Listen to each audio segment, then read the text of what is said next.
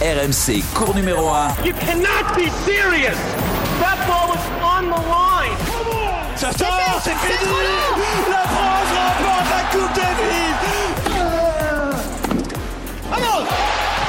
Anthony Reich. Salut à tous, bienvenue dans cours numéro 1, le podcast tennis d'RMC, évidemment disponible sur toutes vos plateformes de téléchargement. Et comme toutes les semaines, n'hésitez pas à vous abonner, partager, commenter chacun de nos épisodes ou même refaire un épisode qui vous a plu au cours de cette saison. Il y en a eu plein de qualité pendant un petit footing par exemple. Et encore une fois, merci car vous êtes toujours de plus en plus nombreux les mois passants à nous écouter. Et, merci à vous tous. Le premier à entrer sur le cours euh, aurait été numéro 3 français sur cette fin de saison avec le meilleur classement de sa carrière. Et oui, et deux titres en l'espace de six mois. Salut Florent Serra. Bonjour, bonjour à tous. T'aurais été un taulier là. J'aurais été, j'aurais été monstrueux. J'aurais bon, été euh, malheureusement pas été le cas dans Davis numéro vraiment. Maintenant qu'il y en a 6 il y en a 5 mais euh, T'es mal né en fait. ouais, c'est ça. T'es mal Pas né. bon moment, On pas était bon trop moment. fort, on était trop fort. euh. Et il parle avant qu'on lui dise bonjour. Le deuxième à entrer sur le cours est un homme heureux. Et oui, c'est un homme heureux car il a pu aller suivre les interclubs chers à son cœur tout Ah en oui. regardant sur son Ah oui. téléphone les finales de nos Français ce week-end. Salut Eric Salio. Bonjour à tous, j'ai même vu un garçon sur une chaise de capitaine, Gilles Simon. Bon présage. Ah, je ne sais pas ça. Ah ah, on suivra ça, on va suivre ça de très près pour la Coupe Davis évidemment, le capitaine de l'équipe euh, de France de Coupe Davis cette semaine. Le tennis français est à la fête, messieurs dames. Deux titres sur des ATP euh, 250 grâce à Hugo Humbert au Moselle Open et Adrian Manarino à Sofia. Nos Bleus finissent fort la saison en atteignant le meilleur classement euh, de leur carrière. Est-ce bon signe pour 2024 Il peut s'écrouler, détendre de tout son corps sur le sol. Hugo Humbert remporte la 20e édition du Moselle Open. Il succède à cet homme, Joe Wilfried dernier français vainqueur ici en 2019. C'est juste incroyable de, pouvoir gagner ici euh, à Metz, un tournoi qui me fait rê- rêver depuis des années. C'est un objectif de, carrière et euh, forcément je suis très très ému. Il y a eu des émotions incroyables durant toute la semaine et euh, j'en suis vraiment fier. And Manarino's magical year continues. Three titles in 2023, five in total. What a week for the Frenchman. What a year for the number two seed here in Sofia. New champion. I got a little bit lucky at the end. It could have been both ways, and you know, I don't know what, what made the difference today, but you know, it's it's like this. Sometimes you win, sometimes you lose, and I'm I'm I'm just a little bit more lucky today. Lui, c'est le plus jeune. Il a réalisé un rêve d'enfant, s'imposer sur ses terres au Moselle Open. Hugo Humbert en salivait depuis tout petit. Lui, le Messin, qui venait voir le tournoi hein, quand il était jeune avec ses parents, a été intraitable en finale face à Shevchenko samedi. Victoire nette 6-3, 6-3. Euh, une sacrée fin de saison, hein, Eric, hein, pour Hugo Humbert. Oui, et en plus, ce qui est, ce qui est génial, c'est qu'il nous l'avait plus ou moins annoncé. Euh, parce que quand on l'avait rencontré euh, dans les coursifs de Bercy, donc euh, il nous disait ah, il me reste deux tournois à faire, c'est mes deux tournois préférés, Bercy et, et puis Metz. Et ça lui tenait à cœur d'aller chercher un titre chez lui. Jusqu'alors, il n'avait jamais vraiment brillé hein, au Moselle Open. Et ben là, tout, tout s'est bien euh, goupillé, comme on dit. Il était bail au premier tour, donc quatre matchs à gagner. Il les a gagnés sans trop de problèmes. Et c'est un bel accomplissement parce qu'il revient de loin. Ouais, il perd un seul set, euh, Florent, sur la semaine face à Dominique Thiem, ouais, au début, sur son Euh, premier match à lui. encore un jeu offensif. On avait vu une Ouais. vraie qualité de balle euh, à Bercy hein, avec ce match face à Alexander euh, Zverev, mais vraiment euh, très séduisant Hugo Humbert. hein. Oui, j'aime beaucoup ce qu'il a fait sur sur la fin de cette saison. Je trouve qu'il a retrouvé vraiment beaucoup de confiance. Et moi, ce que j'aime beaucoup, je l'avais dé- déjà commenté, vu à Bâle, où il fait cette demi-finale contre Hubert Hurkacz, où ça se joue au tie-break du troisième, là pour aller euh, accrocher une deuxième fi- finale en 500 après sa victoire à Halle. Mais euh, c'est l'attitude que, que que je retiens. C'est ce qui, qui l'aide aussi à, à progresser et à atteindre son meilleur classement. Cette attitude positive tout le temps qu'il avait sur chaque point. Allez, allez, va le chercher. Allez, bouge-toi. Allez, ça va venir. C'est tout le temps. C'était systématiquement presque sur chaque point et Parfois transcendé et même, parfois, j'ai ouais. trouvé aussi. et puis avec Habité. habité, mais oui, mais avec le sourire et tout. Donc Ouais. même si ça se goupille mal contre Zverev, tu vois, il aurait pu. euh, Ouais, baisser il aurait bras. pu un peu baisser Ouais, les bras. sûr. Il faut récupérer la semaine d'après pour aller jouer Metz derrière. Mais non, il a su quand même récupérer ce match qui fait mal quand même dans la tête parce que maintenant, comme je dis souvent, et pour Adrian, c'est pareil. La différence pour aller accrocher euh, le, top 15, le top 10, c'est génial de gagner des tournois de 250, mais après j'en ai fait les frais aussi. C'est des petits matchs comme ça qui vont faire basculer une carrière dans les gros événements, les Masters 1000 et les grands chelems. C'est là où il va falloir chiffrer un petit peu plus pour eux. Et puis avec cette victoire, euh, Eric, euh, Hugo Humbert atteint le, le, meilleur classement de sa carrière. Ce n'est pas rien puisqu'il est euh, ce lundi 20e mondial. On se dit que sans sa blessure en début de saison, il serait peut-être mieux classé, le plus proche du, top 15. Néanmoins, il est numéro 1 français aussi. Il va finir numéro 1 français cette saison. ça, c'est de bon augure hein, pour début 2024. Oui, c'est la cerise sur le gâteau parce que lui, il tenait vraiment à, ce titre de numéro 1 français, au contraire d'Adrien Manano.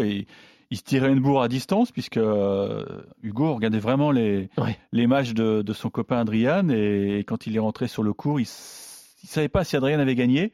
Donc, il, je ne veux pas dire qu'il était dans l'obligation de gagner, mais bon, euh, il y avait cette part euh, d'inconnu. Mais non, c'est beau parce que sa saison a été a pas été simple.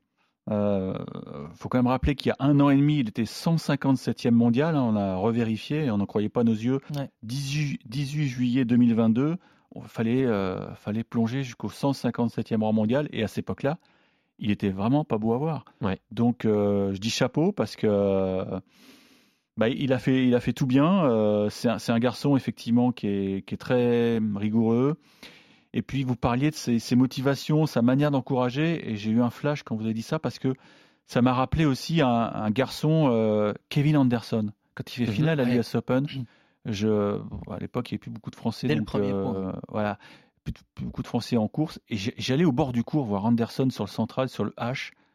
Et voilà, mais systématiquement.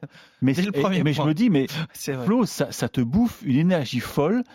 Et je pense qu'à la fin des matchs, le mec, il devait, il devait être mais, usé psychologiquement parce que systématiquement, comment, comment, comment, comment, accroche-toi. Et eh ben Hugo, il est dans le même état. Et finalement, c'est une recette qui gagne. Alors, je ne sais pas si, si ça peut durer éternellement parce que les grands champions ne le font pas. Les grands champions se contentent peut-être d'un common sur un point ultra important. Il suffit de regarder euh, le match d'hier entre euh, Rune et, et, Djokovic. Ils ne le font pas systématiquement, mais... Il est plus dans le fighting spirit qu'avant. Ouais, complètement. Mais en tout cas, c'est une, euh, ouais, c'est intéressant de voir comment il a évolué. Forcément, à rester dans, dans, le match, dans des situations un peu compliquées, de rebondir chaque semaine, d'avoir toujours cette attitude positive. Après, il faut la garder. Là, il la garde depuis plusieurs mois, mais il faut la garder. Et, et il va falloir. C'est vrai que pour moi, il est sur les, les surfaces qu'il aime beaucoup, l'indoor, le dur, quand ça bah, va. Il avait d'ailleurs fait, sa première grosse perf en indoor à Bercy, à Bercy. lors du, du Covid, puisqu'il avait fait quart de finale. Hein. Et puis à Le, qui est avec sa patte gauche, où il gagne un 500, c'est du gazon, c'est du jeu rapide, ça s'adapte bien à son jeu agressif et rapide. Il va falloir faire euh, il va falloir faire tourner un petit peu la balle sur terre et, et, et essayer de, de, progresser encore sur cette surface pour qu'il puisse engranger quand même des points sur la période euh, euh de, avant Roland Garros et pendant Roland. Et il y a quand même un, point sur lequel je voulais revenir avec vous, c'est une phrase notamment qu'il avait prononcée à, Bercy là lors du, du Masters, euh, Eric. C'est le quatrième titre de sa carrière, mais est-ce que c'est pas le plus symptomatique sur ce point-là? Parce qu'il nous avait dit maintenant je me sens à l'aise sur le circuit. J'ai plus cette appréhension que je pouvais avoir ce petit stress de, de genoux entre guillemets. Mhm. Euh, quand j'arrive, je suis presque, je me sens légitime en fait. Ah non, mais il y avait peut-être le, syndrome de l'escroc. Euh, entre guillemets, bien sûr, hein, euh, quand il a gagné ce 500 que personne n'avait vu venir. et après, il y a eu beaucoup d'attentes. Il y a eu beaucoup d'attentes bah, de la part des journalistes, mais aussi de, de lui-même, parce que quand tu gagnes un 500 en battant des, des, grands joueurs, je crois qu'il a battu Zverev, au passage, bah, tu commences à rêver. Tu commences à rêver, et puis et puis, il y a eu une sorte de blocage en, Grand Chelem. Et pour les Français, c'est la référence, les Grands Chelems. Si tu si tu performes pas en Grand Chelem, euh, t'es es mal considéré. Il n'y a qu'à demander à Vincent. Hein. Bah voilà, bah, j'allais y venir. Vincent Moscato, tu lui parles oh, de. 250 malheureux, mais parle-moi de Doliprane ou d'aspirine. 250, Pour lui, c'est des Aspro 250. Et, et quelque part, on peut pas lui donner tort. Parce que si tu veux avoir euh, une légitimité, il faut performer dans les grands chelems, bien sûr, parce que ce sont les, tournois les plus suivis médiatiquement, mais aussi dans les, dans les Masters 1000. Et là, euh, quand vous regardez les perfs de, Hugo Humbert, c'est ça que je voulais te dire. Tu vois, donc le top 10, ça marche bien quand même, c'est pas si mal. Oui, mais quand tu regardes son CV en Grand Chelem, c'est moyennasse quoi. Il a un seul huitième de finale. Là, je suis d'accord avec toi. Moi, c'est ce qui m'a manqué. C'est le point noir euh, pour l'instant. C'est ses parcours en, Grand Chelem où ça s'est toujours fini trop tôt. 11 C'est là. victoires, 20 défaites. C'est pas bon. C'est là où ça va faire basculer euh, aussi un petit peu, où moi c'est pareil. J'ai eu à un moment, ce, euh, j'ai gagné des 250, et puis dans les Masters 1000, j'ai eu quelques matchs euh, que j'aurais dû gagner, et puis qui passent pas, et j'avais j'ai eu du mal à m'affirmer, à prendre confiance, parce que là je pense qu'Hugo, il a vraiment pris confiance. Il, prend conscience qu'il peut, peut faire mal. D'ailleurs, quand il bat des joueurs du top 10 comme il a fait cette année, il en a battu quand même quelques-uns.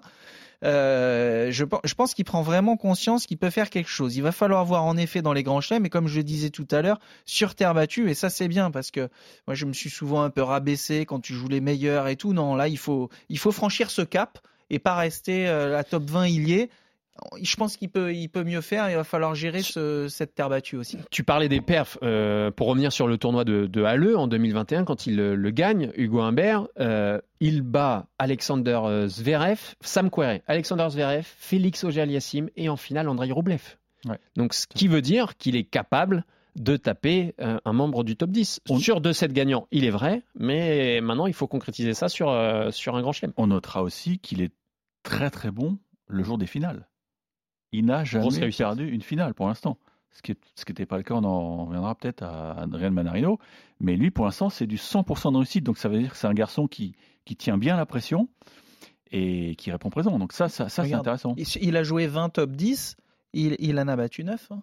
Ouais, non, C'est un bon ratio. C'est, franchement, c'est pas non, mal. mais il adore l'atmosphère des grands matchs. et C'est ça qui est intéressant. Et c'est pour ça que je me dis que 2024 peut être une grande année pour Hugo Humbert. Après tous les pépins qu'il a eus, Mhm. il a sa bonne structure, il fait les efforts qu'il faut. Mm. Euh, tout semble en place. Tu parlais justement de J'ai Jean. le temps peut de dire quand même pour le, le remettre aussi, peut Ah, dire qu'il peut aller plus haut. En rapide, je vais être rapide. Il a quand même battu Medvedev, Tsitsipas, vous l'avez dit Zverev, Roublev, encore Tsitsipas, Casper Rude, Medvedev une nouvelle fois et, euh, et Roublev et, et encore Tsitsipas, c'est quand même pas mal. hein. Ouais, non, non, c'est son, son tableau de chasse est, est très intéressant. Tu parlais de ce, ce rang de 157e mondial en, en juillet 2022. C'est aussi le moment, et c'est peut-être là le point charnière de la, pas là, on peut, on peut pas dire renaissance, mais du, du renouveau de, du C'est le moment où il décide de travailler avec Jérémy Chardy, son actuel coach, et clairement, ça, ça a tout changé, Eric. Ouais, complètement. Ils se sont, ils sont trouvés. Euh, Il y a eu. C'est marrant parce que hum, je me souviens très bien de leur premier match euh, en commun. C'était à l'Open d'Australie 2019 et c'était historique parce que je crois que c'était le premier match qui se terminait au super tie-break. C'était la nouvelle règle. Et c'est Jérémy qui s'était imposé. Je me souviens, c'était sur un petit cours annexe, il faisait nuit. Et il était effondré, le pauvre Hugo, Mm. en sortant du cours parce que c'est un match sur le papier qu'il devait gagner et, et perdu. Et finalement, ça les a rapprochés. Ensuite, ils se sont rapprochés aux Jeux Olympiques. Mm. Et c'est vraiment une belle rencontre parce que bah, Jérémy l'a l'a pris sous son aile, tout simplement. hein. On va écouter euh, Hugo Humbert, c'est super intéressant. Il, il parle de son coach, euh, plus qu'un coach même, après euh, cette finale gagnée du côté du Moselle Open. Ouais, c'est comme un grand frère. euh, Notre relation est juste incroyable. L'aventure aux Jeux Olympiques, ça nous a tellement rapprochés. On a super bien joué tous les deux. On a fait quart. On dormait dans la même chambre. Puis ouais, j'ai l'impression qu'il prenait soin de moi dès le début. Et puis quand j'ai eu une période très compliquée où ça a été euh, très dur mentalement, il c'était un des seuls qui était là. euh, Enfin, je dirais même le seul qui était là pour, pour m'aider. C'est fou hein, cette complicité, hein, Florent, entre les, deux hommes. hein. Ouais, mais comme a dit Eric, c'est vrai que ce match les a aussi rapprochés, les JO derrière, et puis euh, et puis euh, tu peux croire qu'avec le jeu de Jérémy, euh, parfois tu te disais que Jérémy pouvait jouer un peu tout seul sur le terrain et en mettre un pas partout, coup gagnant, faute directe, mais il arrive à structurer aussi correctement avec Hugo le jeu le, jeu du, du Lorrain. Il y a eu, euh, il y avait Rod Gilbert qui lui avait filé un petit coup de main aussi avant, avec qui euh, euh, la patte gauche, euh, il a bien appris le service slicé, mais mais euh, mais mais non, ça ça marche bien, ça fonctionne bien. Le discours également, quand on, on- c'est sympa d'entendre les micros maintenant au bord du cours, de, le discours de Jérémy au bord du terrain est aussi extrêmement positif et un peu dans la continuité de, de ce que fait Hugo sur sur Mhm. le cours. Donc Mhm. on sent une belle émulation et on sent beaucoup de positif dans Mm. dans leur discours tous les deux. Et moi, il y a un truc qui m'a qui m'a choqué entre guillemets dans le son, c'est dit euh, il, il était l'un des seuls, finalement le seul. Et là, tu te dis mais Où quelle solitude, quelle solitude que- quand tu te retrouves dans le trou. Euh, mais Tout que fait la police quoi, Que fait la Fédé Je sais pas. On sait que c'est un super joueur, que c'est un super espoir. Le mec est dans le trou et, et on a l'impression que personne ne, ne, ne- ne l'aide à sortir du trou. Et il faut que ce soit une aide extérieure, privée, euh, fraternelle. Bah, qu'il sort de là. Et tu sais comment ça marche, hein, tout Bah non, mais c'est intéressant. Bah, vas-y, euh, non, mais bon, quand tout va bien, il y a tout le monde, il y a les agents, il y a Voilà. tout le monde qui vient te voir et tout. Et puis bon, quand ça commence à être un peu plus compliqué, euh, bah t'es- on parle moins de toi, on, on te laisse un petit peu. Et puis bah, de toute façon, Au niveau tu- fédéral aussi. quand tu joues euh, moins bien. euh, Il y en a qui sont contents aussi.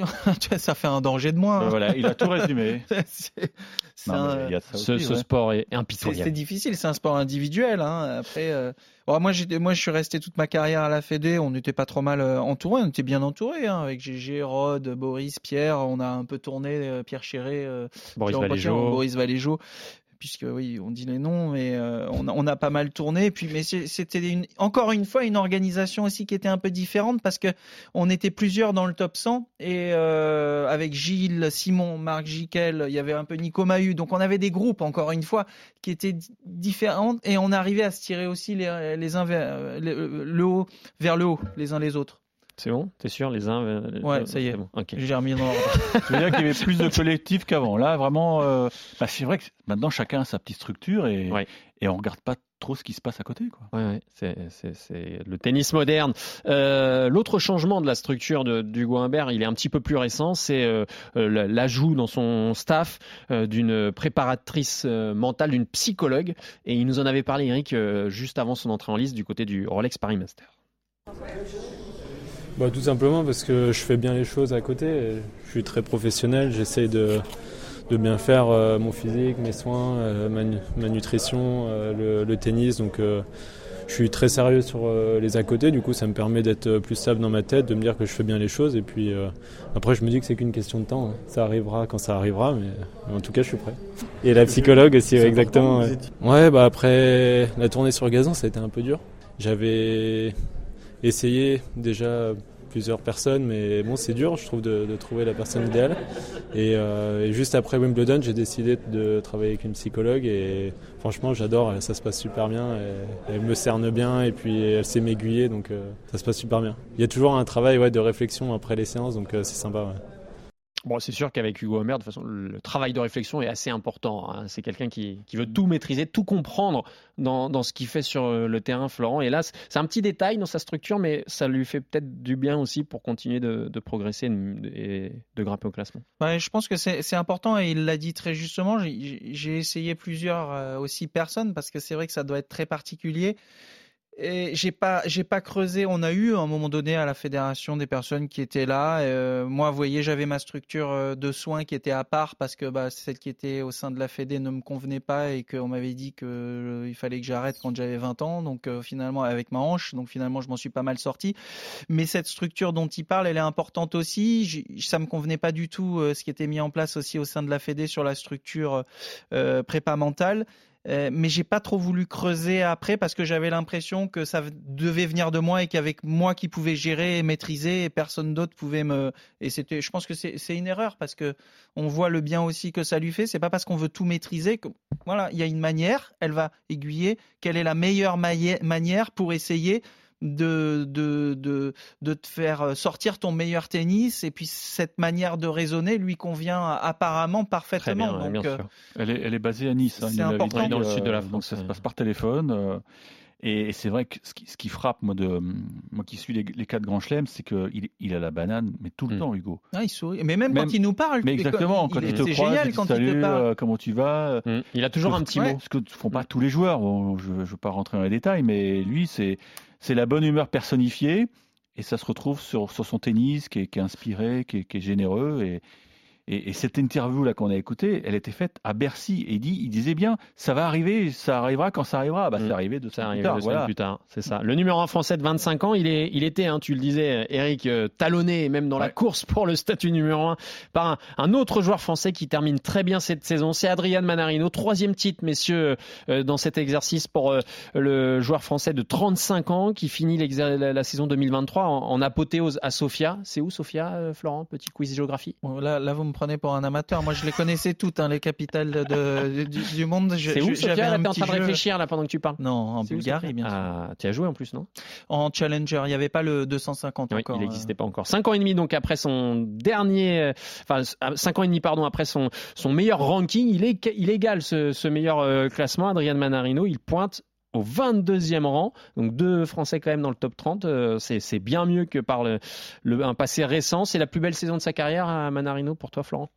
Ouais, c'est une des plus belles saisons et puis surtout à 35 ans parce que je crois qu'il avait déjà ce classement il y a en 2018. C'est ça. Et, euh, et c'est vrai. Bah d'ailleurs, il me dit euh, j'aurais bien répondu, mais je m'apprête à prendre l'avion pour Miami. J'ai pas une seconde. J'ai dit ah envoie-nous un petit vocal quand même euh, pour la fin. C'était la fin de saison, mais on n'a pas eu la chance d'avoir Adrian. Bref, mais c'est euh, oui le nombre de titres. Vous avez vu aussi euh, passer cette stat après 35 ans, le nombre de tournois gagnés, ils sont que 4. Euh, bon, c'est sympa. Il bah, faut dire qu'ils sont les trois autres. Les trois autres, Nadal et Djoko. voilà, il, il, rentre dans un club assez fermé quand même. Hein, le, même type de tournoi à peu près, non? Sauf que c'est, tu vas pas faire comme Vincent. Hein. C'était des 250 alors qu'il y a eu des. C'est des As Pro euh, si on fait comme euh, Vincent pour non, Adrien Mana, Mana c'est aussi un génie dans sa, dans sa programmation. Parce qu'il va chercher les tournois où il sait qu'il n'y a pas une concurrence féroce. Newport, Astana, Sofia. Alors, c'est pas pour. C'est des euh, tournois où il se sent bien. C'est pas pour dévaloriser. Winston euh, Salem aussi, je crois. Ouais. mais il avait pas Oui, oui, oui mais encore une fois, à Bercy, tu vois, il loupe un peu euh, ce rendez-vous contre Van de mm. Ouais. Alors, voilà, donc voilà ma, ma statistique personnelle. J'ai pris ma petite calculatrice. C'est absolument pas pour le dévaloriser, parce que tout le monde sait que c'est hyper dur d'aller gagner un tournoi. Mais quand j'ai fait le classement moyen des mecs qu'il a battu à Newport, 103. Classement moyen des mecs battus à Astana, 114. Arrête. Et, non, mais je te, les chiffres, les faits, rien que les faits, Flo. Donne-nous. Euh, je viens de te dire que c'est génial parce que c'est hyper dur. Tout le monde sait que chaque semaine, les joueurs de 10 perdent. Classement moyen des mecs battus à Sofia, 75. Alors, combien de top 30 a-t-il battu dans ces trois victoires? À Winston, Sofia? Non, non, les trois cette année. Newport, Astana et Sofia. Combien de, bref, combien de top 50 il a battu cette année dans ces trois tournois? Deux, trois. Voilà. Mais bravo, bravo à lui. Bon, la plus belle victoire, c'est celle contre Corda à Astana. On est tous d'accord. Là, il fallait la chercher. Maintenant, c'est un génie. C'est un génie de, de l'opportunisme. Mais c'est vrai qu'il fait, il fait souvent des programmations un peu différentes. Pourquoi il n'a pas joué Metz Je pense Parce que c'était plus relevé. Oui, et je, aussi, mais je, et je, je pense, je persiste à dire qu'il se sent toujours un petit peu mieux dans son petit coin en dehors de lui, à l'étranger, en dehors de, de, de France, euh, d'aller faire son petit truc de son côté euh, discrètement et voilà. Mm. Ah oui, non, mais c'est intéressant. Et euh, il, il a réussi une carrière exceptionnelle. Le plus dur, Adrien, il disait toujours, c'est les deux premiers tours. Après, une fois qu'on est en quart, tout le monde a dégagé, on n'est plus cuite, et là, on commence à discuter. Il a raison.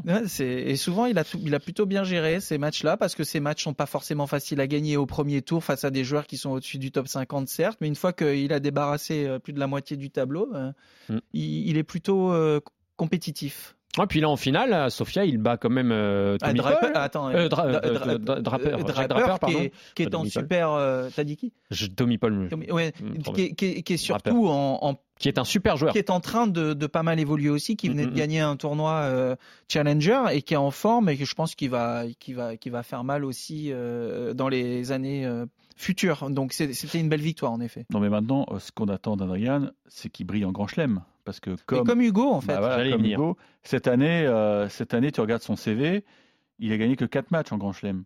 Il perd au deuxième tour contre deux minors en Australie. Euh, il perd au premier tour euh, à Roland contre Hugo Humbert.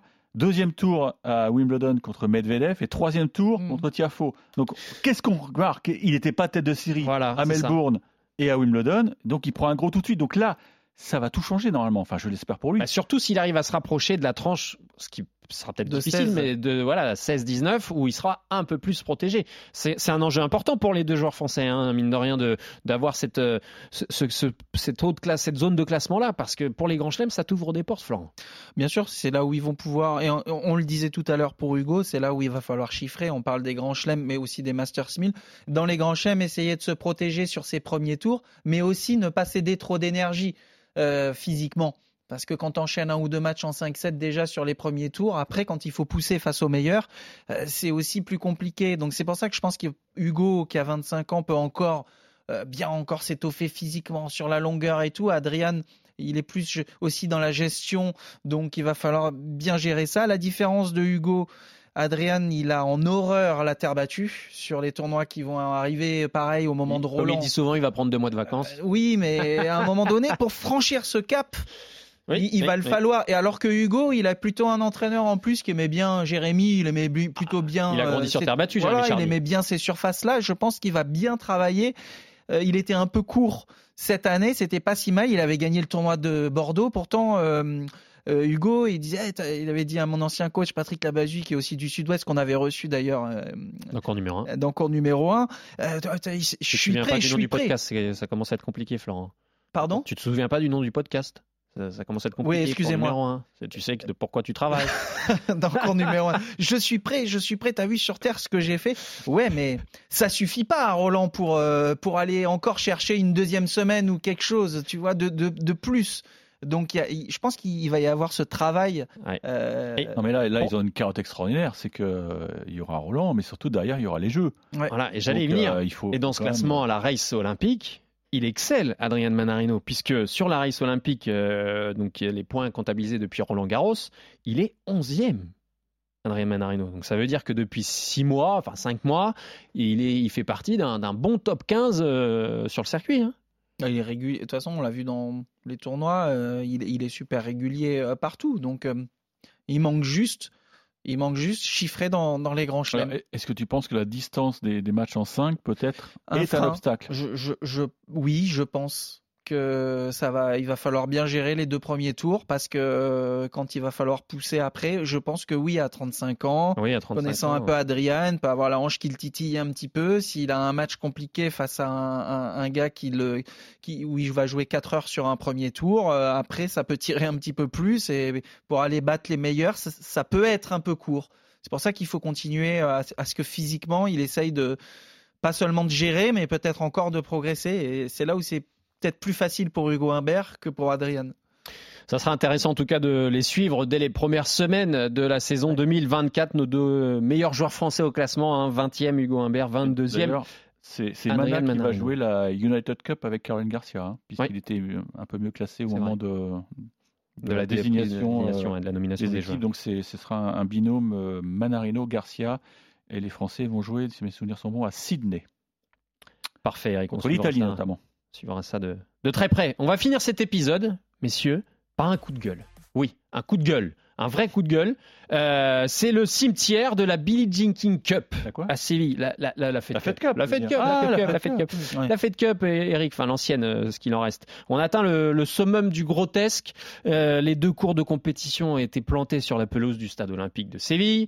Un central de 4000 places avec des, des échafaudages un petit peu dans tous les Chapiteau, sens. On aurait dit un cirque. Un chapiteau, un peu pas vraiment rempli pendant toute la semaine, sans trop de surprise, une acoustique digne d'un hangar, on peut le dire. C'était assez euh, impressionnant. On va peut-être arrêter le massacre hein, parce que là, il n'y a plus rien à massacrer. Euh, Si, à la Coupe Davis la semaine prochaine. Une petite colle, Florent. Qui a gagné la, la Fed Cup et quelles étaient les deux joueuses de simple? Le, le Canada a Ouais, gagné bravo. pour sa, pre- sa Un point. première. Un Un- point. un point sur deux. Oui, bah avec euh, Leila Fernandez qui fait plutôt une deux très, points très sur belle trois. Allez, deux points sur trois. Et euh, le troisième est dur. Vous m'en accordez deux points et demi parce que je l'ai lu tout à l'heure. C'est la joueuse en Hitch qui était euh, 200 Ah, il, il a la fin 250e. du nom. Il a révisé. Il a révisé un petit peu, on lui a pas dit en plus. hein. Stakuzic. Non mais J'ai eu un peu d'aide. je ne la connaissais pas. Et je Non, ne moi connaissais non plus, je ne pas. savais pas Non mais Moi non plus. bravo quand même à, à l'ITF. Que c'est vrai que d'habitude je, je sors le lance-flamme. Il y a eu une image qui m'a plu. Moi, c'est qu'à la fin, euh, on leur a remis des, des vestes bleues, un peu comme au Master d'Augusta de golf. Et je trouve que c'était original et ça m'a plu. C'est tout ce qui m'a plu sinon. hein, je vous rassure. C'était le point mode? Ouais, c'était le point. Non, mais, je suis vrai, content, raison, les- je suis l'idée est content pas de voir mauvaise, que, euh, que bon. Jenny Bouchard aussi, et- elle a gagné la Coupe du Monde de tennis féminine. Bravo à elle. Moi, j'étais contente. La, la, la petite euh, Sakuzic qui est 250 pour elle, c'était. euh, Enfin, Elle a des origines serbes. c'était magique. C'était bien. Après, que. Et avant de conclure cet épisode, une dernière question qui me brûle les lèvres. Euh, L'équipe de France, encore une fois, n'a pas réussi le, le défi de cette euh, Fed Cup, euh, éliminée dès la phase de poule. Euh, deux questions. Euh, Est-ce qu'on plafonne, puisque les Bleus plafonnent Et la, question subsidiaire, messieurs, est-ce que Julien Beneteau est toujours l'homme de la situation? Il y a eu cette première saison euh, génialissime avec le titre à, à Perth, on s'en souvient, mais depuis, euh, il ne se passe plus grand-chose. Eric peut-être que c'est la formule qui convient pas à Bennett. Euh, Bennett aime bien avoir du temps et c'est vrai que là, quand ils ont gagné à Perth, bah, c'était des, des matchs home, home and away Ouais. et c'était sur deux jours, donc tu avais cinq rencontres. Euh, à l'époque, est-ce que tu avais un vivier plus important? Je suis pas sûr. Il y avait Pauline Parmentier qui était là. Pauline Parmentier, Alizé Cornet, Alizé Cornet. Fiona Ferro, C'était quasiment- Garcia, ouais. Kiki Malovic. Mm. Là, euh, Clara Bu. Clara Burel a joué, enfin pour du beurre. Non, ce, qui- m'a, ce qui m'a un peu déçu, c'est que c'est qu'il n'ait pas réussi à mener Caroline Garcia vers la victoire dans, dans son simple contre l'allemande là. Ouais. Où elle s'est raison, mais attends, il y, a- il y a quand même un point inquiétant. 4-2 On a trois joueuses euh, C'est un petit du peu top là, 100, hein, trois joueuses françaises qui sont dans le top 100. euh, Ouais. bien installées, euh, que ce soit Garcia, Gracheva ou, ou Burel. Ouais. Et on n'arrive pas à se sortir de, euh, du, du piège, entre guillemets, italien. Euh, il y a- L'Italie avait une bonne équipe, faut Le- reconnaître. Oui, Oui, je suis d'accord avec assez Eric. homogène avec Paolini et Trevisan. Après, c'est difficile de pas faire confiance à Caroline. Non, Euh, évidemment. Et, et le problème, c'est que, elle a résumé aussi Caroline. Je pensais qu'avec Julien sur la chaise, peut-être que ça Mm. l'aurait un peu aidé aussi, Mm, un mm. peu détendu. Mais quand tu fais une saison qui a été un peu tout le temps comme ça, À l'image de ce proche, match. voilà. Et en fait, dans des moments un peu importants sur une compétition comme ça en équipe de France, à porter le maillot, Ouais.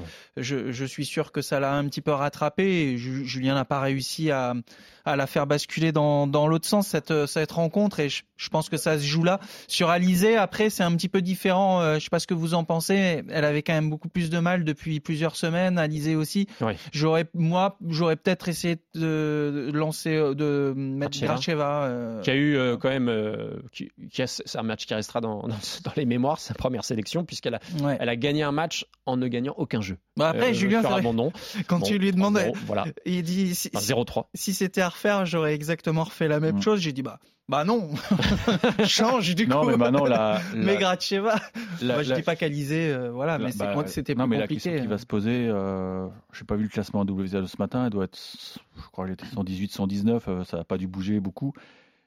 Quid? Qu'est-ce qu'elle va faire? Qu'est-ce qu'elle va faire? Je Mm. crois qu'elle est inscrite au danger, donc euh, tu parles de Alizé Cornet. Alizé Cornet Qu'est- Qu'est-ce qu'elle va donner? 118. 118, Mm. voilà. euh, quelle suite elle va donner à sa carrière euh, c'était un des points que d'ailleurs euh, Julien Benito devait évoquer avec elle pour bien sûr, savoir non, mais il y a plein de sur points, 2024 euh, si clairement elle allait faire partie du groupe enfin, c'est un peu ça hein, l'enjeu quelque part hein. Mais au mois Parce qu'on d'avril, est sur la fin de- vraiment la fin de elle, sera où, Alizé? Est-ce qu'elle va faire l'Open d'Australie? Est-ce qu'elle est qu'elle plie les raquettes? Je sais pas. Elle a plein de projets. Elle écrit. euh, Oui. C'est une vraie question. Donc, elle a encore eu une chance, je crois, c'est d'aller euh, briller au tour d'Angers. Je crois que si elle gagne Angers, donc euh, c'est début décembre, euh, elle peut faire le cut pour Mm, l'Open d'Australie, mais c'est pas évident. On va suivre ça aussi de, de très près merci messieurs pour ce nouvel épisode de cours numéro 1 Stakuzic, re- retenez ce nom. Ah, on sait jamais. Peut-être qu'on la retrouvera dans les grands chelems bientôt. Euh, N'hésitez pas à commenter, partager sur tous euh, vos réseaux les, les épisodes et cet épisode s'il vous a plu. À très bientôt sur RMC. Ciao, ciao. Ciao. ciao. RMC, Cours numéro 1.